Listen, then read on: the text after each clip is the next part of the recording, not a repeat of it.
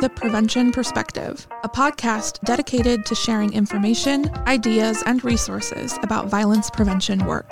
The topics discussed in this podcast, including healthy relationships, prevention practices, and dating or sexual violence, can be difficult, and we urge you to listen with care. Our hosts are not licensed counselors or mental health professionals. If you or someone you care about have experienced domestic dating or sexual violence, please call the National Domestic Violence Hotline at 1 800 799 7233. You can also find more resources in the description of this podcast.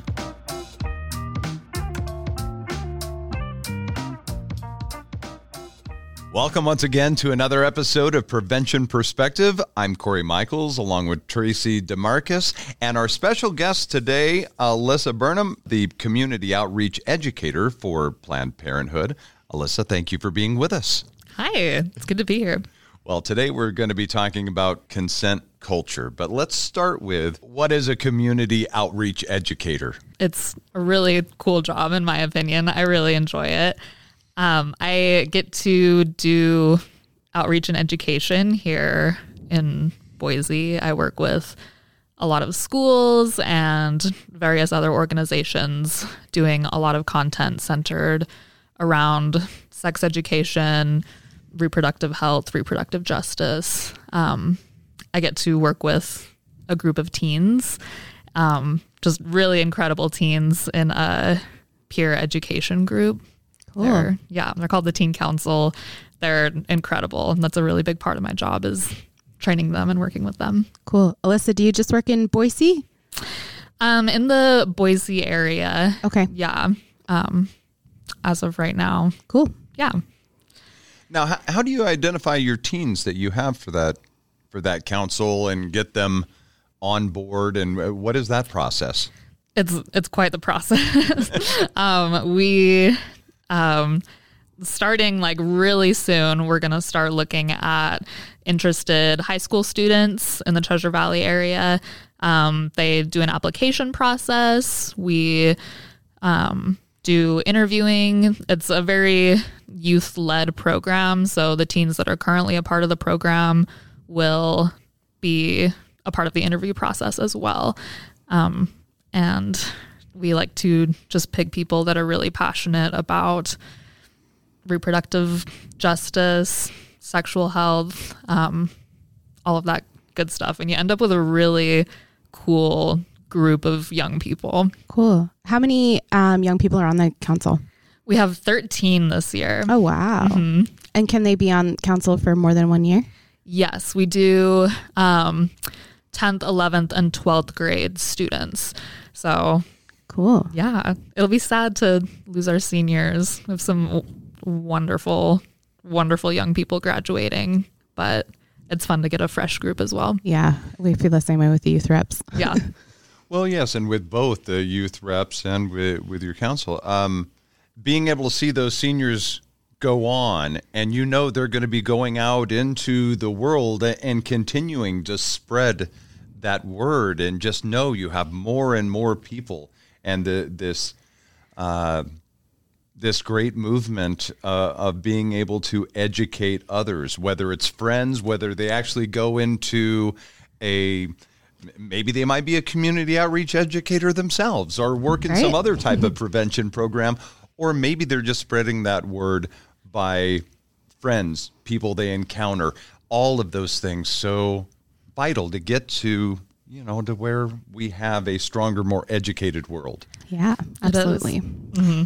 Well, today we're here to talk about consent and the culture of consent. I think everyone knows the word consent, but do you truly know what it means? Well, we're going to talk about some of the just basics of consent coming up next on Prevention Perspective.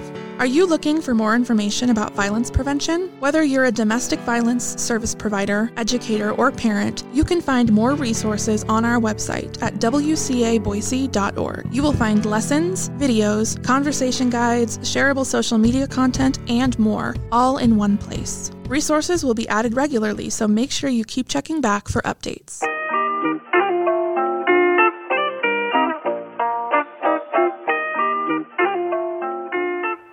And we're back on Prevention Perspective. I'm Corey along with Tracy, our special guest today, Alyssa with Planned Parenthood. And Alyssa, we were talking about consent and the culture of consent, taking it down to just strip it down to just the basics. What is consent? Well, if you're looking at just the basics, um, consent is just essentially like permission or approval for something. Um, and we see that a lot just like in our everyday lives, whether we label it as consent or not. Um, but generally, like in the work that I do, um, we talk about specifically affirmative sexual consent. So, like actively agreeing to be involved sexually with someone else. Mm. That's the very basics of it. Well, and there was such a horrible, horrible time where I know when I was growing up and I would hear this and it just always disgusted me was that that culture at that time in a lot of young men uh, specifically that oh they don't really mean no. No means yes. And it's like no i'm pretty sure no means no. And it kind of went into that movement of no means no but it was i know that it, it truly wasn't getting down to the heart of what that meant um, what are the misperceptions uh, that people may have about giving or receiving consent? Kind of like that. Yes means no. It just means push harder. No, mm-hmm. it doesn't. But what are some of the other misconceptions, Tracy? Um, I think there's a lot of misconceptions around consent and um, a lot of gray area. Sometimes people think, um, but really, if you understand consent and if you understand what it is, there there's no gray area, and you can you can actively participate and um, and give consent and receive consent with with a partner or with anyone um, if you truly understand what that is. And so i mean some of the misperceptions that we particularly um, you know end up seeing a lot in the work that we do around sexual assault sexual violence um, a lot of indications that something other than a person um, uh, or a human can give consent, something like their clothing or like how much they were drinking or where they were at at a certain time of day was some sort of indication for consent. And all of those things are incorrect um, or assault if that if that's happening. Um, and so unfortunately, again, there's there's people that think that that's a gray area or um, something in between and and it's just flat out non-consent. Yeah. Mm-hmm. And this is something actually I've never shared before. Um, it can work both ways, but primarily, you know, it, it, it is unfortunately most of the time males that are uh, the the ones that are guilty of that. Um, when I was about fifteen, there was a this girl that I'd kind of kind of seen, and we were over and we were, you know, kissing, doing all that, and um, all of a sudden it came down to whether or not we were going to be sexually active, and I wasn't ready, mm. and I wound up, and after a lot of pressure from this young lady, uh, I just I left afterwards, it then went around that I was uh, that I was gay, that I didn't want to, uh, that I rejected her because I was gay, and that spread throughout the high school. And I have to say that was uh, there was a lot of that was a that was a difficult time, a time where I wanted to leave school, a time where I wanted to you know, I didn't know how to deal or how to face. You figure this was the mid '80s, mm-hmm. so a, a, a very different time. But so whether it's physical abuse, whether it's we talk a lot about mental abuse is can be just as destructive in some ways, sometimes more um, than the physical abuse. And so it it does it does happen in so many forms. Yeah, absolutely. And I'm I'm sorry that happened. Thank you for sharing. It's something that. I haven't thought about in in years now. Um, and yeah, that that pressure, that coercion that makes it feel like someone can't or shouldn't say no, if that's ever coming up, that should be an indication that this is not consent happening. Mm-hmm. Um, and I'm curious if Alyssa, if you want to elaborate more um, around that, or even talk about fries. Oh my gosh, um, yes, I would love to talk about fries. Um, so fries, as in like French fries. Um, it's an acronym that we like to use at Planned Parenthood, and it's a really good way to um, sort of figure out if something is consent or not.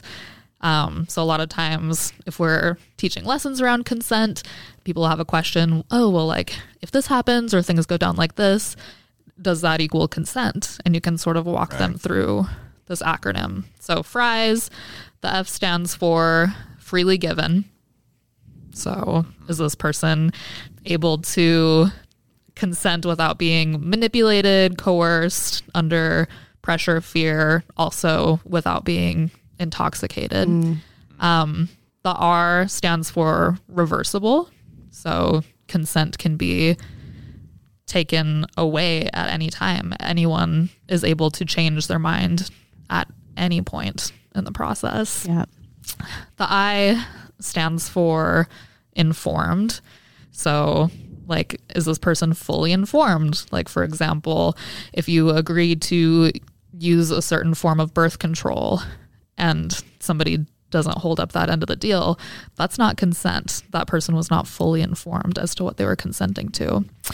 The E stands for enthusiastic. So, is this yeah. person giving you the feeling that they're excited about being a part of the process? You know, um, sex is, should be enjoyed by all parties.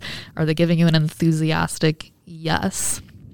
And then the S stands for specific. So, what exactly is this person consenting to?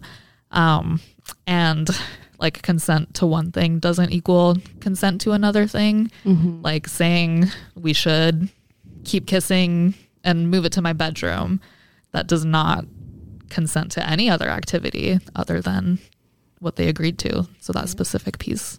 Yeah, and we've actually kind of adopted the FRIES um, model with the work that we do around consent. And again, we're kind of gearing more towards sexual violence prevention rather than um, like reproductive health and justice, but it's still a critical piece of it, it just makes so much sense to talk through the process with young people like because there can be situations that might be like a confusing experience or something that, that's new to them that they haven't um, haven't experienced before and they might have some questions around that. And so the fries model has been really really helpful in in walking them through that and um, identifying like yeah was this you know freely given? Did did you feel pressured or did you feel like something would happen to you if you said no or you know because this person wanted to do this one thing meant that they assumed that you would want to do this other thing too and right. like um, and it's been a really really helpful tool in our our violence prevention work as well. Well and alyssa what is the impact uh, of living in a culture or society not rooted in consent i think i think we can see the impact um, mm-hmm. particularly in the work that you all do with the wca um, it's a society where victims of sexual violence aren't believed. Mm-hmm. Right. Um, sexual violence is not only tolerated, but it's even justified mm-hmm. in a lot of cases, and victims um, could even end up blaming themselves, yep. not coming forward. Right. Um, stuff that unfortunately we still see a lot of. Yeah. Well, and and Tracy, you know, when when you're in, in, the work there at the WCA, you know, you're saying you're, you know, consent is something that you do talk about a lot because consent and abuse, it's the the same. There's so many different forms of abuse, and lack of consent, that is abuse. If you push that mm-hmm. farther, mm-hmm. if you uh, demean this person, if you try and slip them something in a drink. You right. try and get them drunk. You try. You yeah. know, if you are not, as Alyssa was saying, if you're not fully on board, both parties going at all times, we're down. Let's do yep. this. Uh, then that is abuse.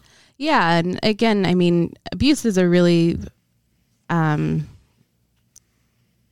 interesting thing that can show up in a lot of different ways, right? And um, and particularly around um, sexual interactions or coercion that can happen in relationships. Um, a lot of people might make assumptions that if you're married, you know, you can't not consent to something or um, things like that. There's a lot of, again, like misperceptions or misinformation out there.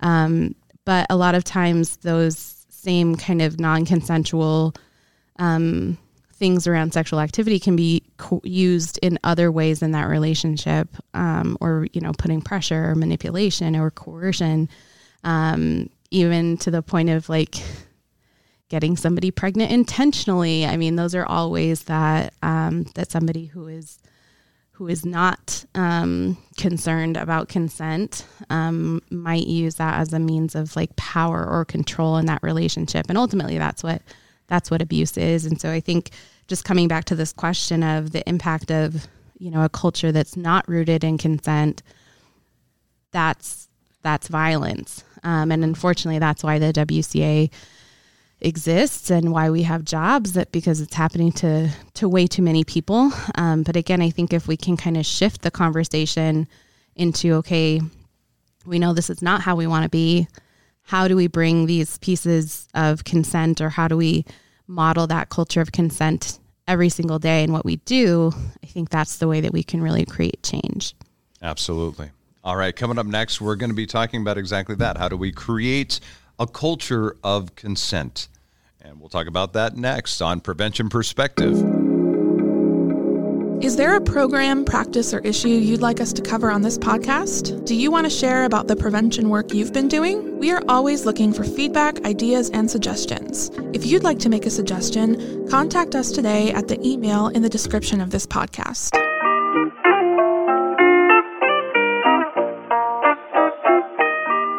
Welcome back to Prevention Perspective. I'm Corey, along with Tracy, our special guest, Alyssa, with Planned Parenthood. And we're talking about consent. And this is a this is something that it's not isolated to any one particular group, any one uh, age group. It could be, I mean, we see this as young as in middle school and high school, college but we see it in the workplace on a regular basis where someone um, maybe asks someone out on a date. You know, take away the just the sexual part of mm. it, uh, asking them out for drinks or whatever. If that person says no, thank you so much. I, I really, you know, am honored that you asked, but you know, I let's keep coworkers, coworkers, whatever yeah. it happens to be, and then you keep after that person. Mm-hmm. And then you start being vindictive. And then you start being, that is abuse right there in itself. And so we see it in everywhere in society. And, you know, I, we were talking about this just a, a moment ago to where, you know, with, with consents in our society, now with, with social media, with media in general, with being so connected. You know, when I was young, we didn't have cell phones, we didn't have social media, we didn't have internet, all those things. And it seems mm-hmm. like we're just when we started to get a little bit better on the whole consent, then this took us to a whole new place. How do you think social media, media in general, kind of affect that culture of consent? Right. I definitely think it's something that needs to be looped into the conversation more often and how you take this consent piece and how you take it online, take it into the digital world. And truly, like all of the same rules apply. Mm-hmm. Um, before you pursue someone, texting, um, sexting, for example, um, you should be asking, like, is this something you're into? Are you, would you be interested in mm-hmm. exchanging pictures with one another um, rather than just assuming that it's probably good and then they'll tell you afterwards if it wasn't because right. that right. that's not consent. Yeah. Um, I, I also think it makes it harder in the sense that technology can often or like the use of technology or behind a screen can often make people more bold or you know assuming that there won't be consequences necessarily um, for their actions. But again if you're sending an unsolicited picture or a message with um, some sort of connotation or like make somebody uncomfortable without their permission or talking to them about like that's that's non-consent and that's not okay um, whether or not you're you know this person in real life or if it's just somebody that you follow on Instagram like they should still be treated with the respect and the dignity that you would treat anybody else in your life. And so I think that's part of it too with technology in particular is this sense of well it's on the internet so I can do anything to anyone or there won't be a consequence for this. And that's just again it's a, a switch in mindset and saying even if I don't know this person um, you know they they deserve better than to open up their inbox and see something that they don't want to see or you know have that moment of like oh my gosh like i was not Yeah. prepared for that or you know i really didn't want to see that today or whatever the case might be um, and so just having that that level of respect for people online as well as or as well as you would have in in person if you were seeing them face to face Yeah. Well, when I was when I was still doing radio before I retired, um, my morning show partner, she had gone through a a breakup, and so she was had gotten out into the you know the dating online dating Sure. world, and we'd be uh, sitting there in the studio. And she had just signed up, and it was, I swear, 10 minutes later, she's like, Oh my goodness. Yeah. Look at this. Mm-hmm. And it was this slew of pictures that no one really wanted or needed to see. She never even had a conversation with these Sure. individuals, and all of a sudden, pictures that only their doctor should see. Right. I, it's, I mean, that's an unfortunate, I think, reality for a lot of women online. Um, and again, I think there's a larger like societal conversation that we'll we'll probably have in later podcasts about that. Um, but yeah, this just assumption that it's okay to send, and whether or not they wanted to receive it, like that's that doesn't matter. Um, again, that is a non-consensual activity. it's, um, it seems like we have regressed so far when it comes to consent. sometimes. I, I- it, it feels that way just because of the technology and everything. And as wonderful as technology can be um, in, in our connected world, it also has its very ugly pieces to it too. Now, Alyssa, how can we model a culture of consent in our everyday work, in our everyday lives? Yes. Um, the idea of like a world that's totally rooted in consent culture is so exciting to me.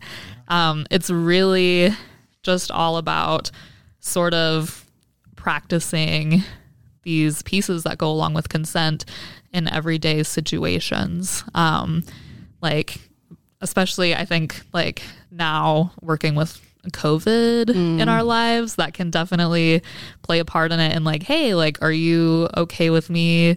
sitting here next to you um, would you be comfortable with us not wearing masks um, these are all part of consent Yeah. like we're all having these conversations it's nice practice um, i think um, anytime like before you're going to touch somebody like it's it's never hurts just to be like hey like would you like a hug or yeah, can i like just having these conversations asking these questions making it less about like what i want or what you want and more so about what what we want and having Yeah. these conversations Yeah, and I think too, like a lot of times, or maybe it's a generational thing. I don't know. Um, talking about consent makes people automatically think we're talking about sex or sexual activity, and and consent is so much more than that. And we should be practicing consent in so many more ways than just around, you know, sexual intercourse or whatever. So, yeah, bringing in those those opportunities to practice consent with a coworker, if it's like, oh, hey, can I borrow your pen? Yeah, sure. But that doesn't mean that now I get to do whatever I want with the pen and I never have to give it back or whatever the case might be. Like practicing consent, even in those ways, or even with your children, like, yes um, you know, not making them hug a family member if they don't want to hug a family member, um, you know, and giving them the the tools and the um, the support to be able to say, you know, this is this is my body, and you know, if I don't want to hug today, I don't want to hug today. Like, let's high five instead, or like whatever, like makes them feel good. Um, and just practicing all of those ways that you can you can you can have consent in so many other ways um, and it, it makes it so much easier i think when maybe situations do get you know physically intimate or whatever the case might be if you're normal if you've normalized consent if you're used to talking about it if you're used to asking like hey is this okay for you it's going to be so much easier in that in that moment um, to do the same Yeah. Absolutely. A lot of consent, I think, is rooted around just boundaries. And I think another good way to sort of like model consent is to have your own boundaries, yeah. Set them and stick to them, and be a good example for others on how you can, you know, say no to things and how you can uh, respectfully reject something, and as well as on the other end, um, being able to accept rejection. Because if you're posing all of these questions, would you like this? Can you do that? Um, you have to be okay with a no answer right because that's a huge part of it. Alyssa, thank you so much. Any final words? Um, no, just happy to be here. Remember fries. It's Is there always a good anywhere one. we can find you or follow the council The Teen Council, they are at TV Teen Council on Instagram. all right That's where we'll be the most active, and then we can direct you to other places there. cool thanks so much for being here Yeah, thank you. I'm Corey along with Tracy. Thank you so much for joining us for another episode of Prevention Perspective. Thank you for listening to this episode of the Prevention Perspective. Again, if you or someone you know has experienced domestic, dating, or sexual violence, please call the National Domestic Violence Hotline at 1 800 799 7233 or the WCA's 24 hour hotline at 208 343 7025. Don't forget to follow us on social media at WCA underscore Boise and WCA Youth Reps. If you have any suggestions for topics you would like us to cover, or if you'd like to get more information about anything you heard in today's podcast, contact us through the email provided in the description of the podcast.